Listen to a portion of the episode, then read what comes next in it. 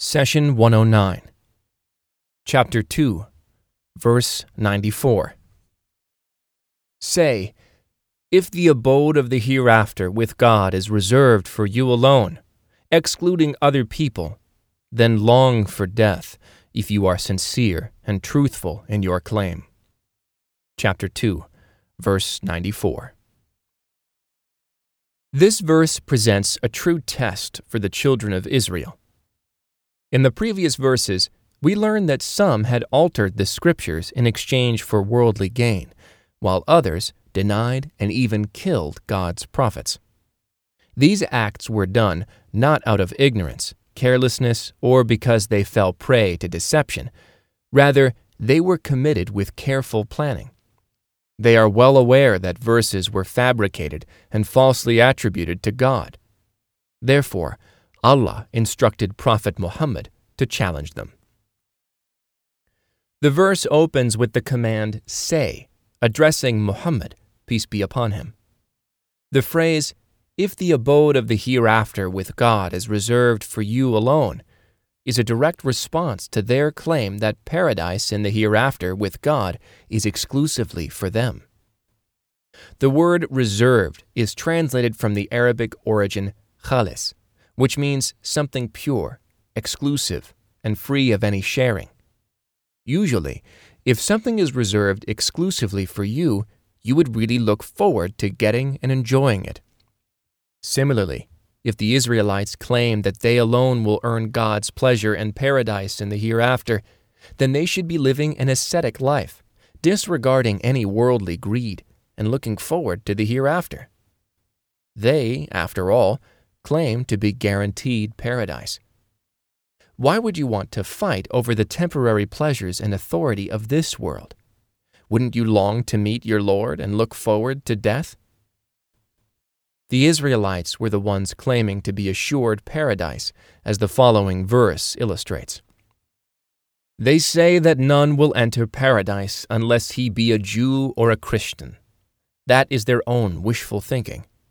Say, Produce your proof if you are truthful. Chapter 2, verse 111. They claim that no one will enter paradise unless he or she is of the Jewish faith. Christians also made a similar claim. Both parties claimed heaven exclusively for them.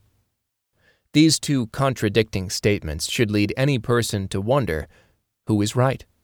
Which of them will enter paradise, the Jews or the Christians? Allah gives us the truth in the following verse. The Jews say, The Christians have no ground whatsoever to stand on. And the Christians say, The Jews have no ground whatsoever to stand on. Though they both read the Scripture, and those who have no knowledge say the same. God will judge between them on the day of resurrection concerning their differences chapter 2, verse 113. Here is the most accurate and factual statement each party made regarding the other.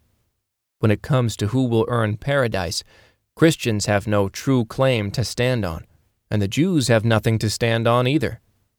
No one can judge people's faith or deed except Allah. He, the just and the merciful, will determine your fate, my fate, and everyone else's. This brings us back to the verse. The claim that the hereafter belongs to the Jews is a false fabrication. God provides further proof in the following verse. The Jews and the Christians say, We are the children of God and His beloved ones. Say, then why does He punish you for your sins? You are merely human beings, part of His creation. He forgives whoever he will, and punishes whoever he will. Control of the heavens and earth and all that is between them belongs to him, and to him is the return. Chapter 5, verse 18. There are some people, even to this day, who assume that no matter how they behave, God will never punish them on the day of resurrection. Moreover, they feel assured that they will earn His mercy and paradise simply because they belong to a certain faith. But God's justice is free from such iniquity. How can He forgive a group while He punishes others for the same exact wrongdoings? How can Allah specify paradise for one group regardless of their deeds? The Almighty says, God said, I bring my punishment on whoever I will, but my mercy encompasses all things.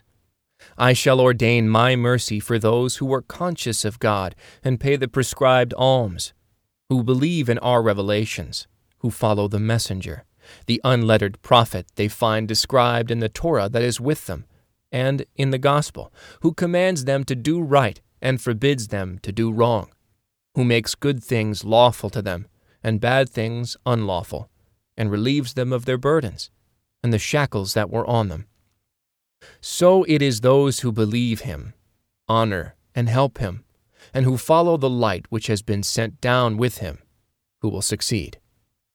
Chapter 7, verses 156 and 157.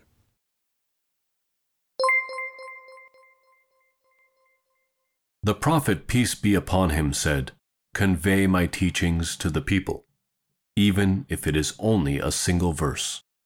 Please take a moment to subscribe and to share with your family and friends. Visit us at www.qurangarden.com.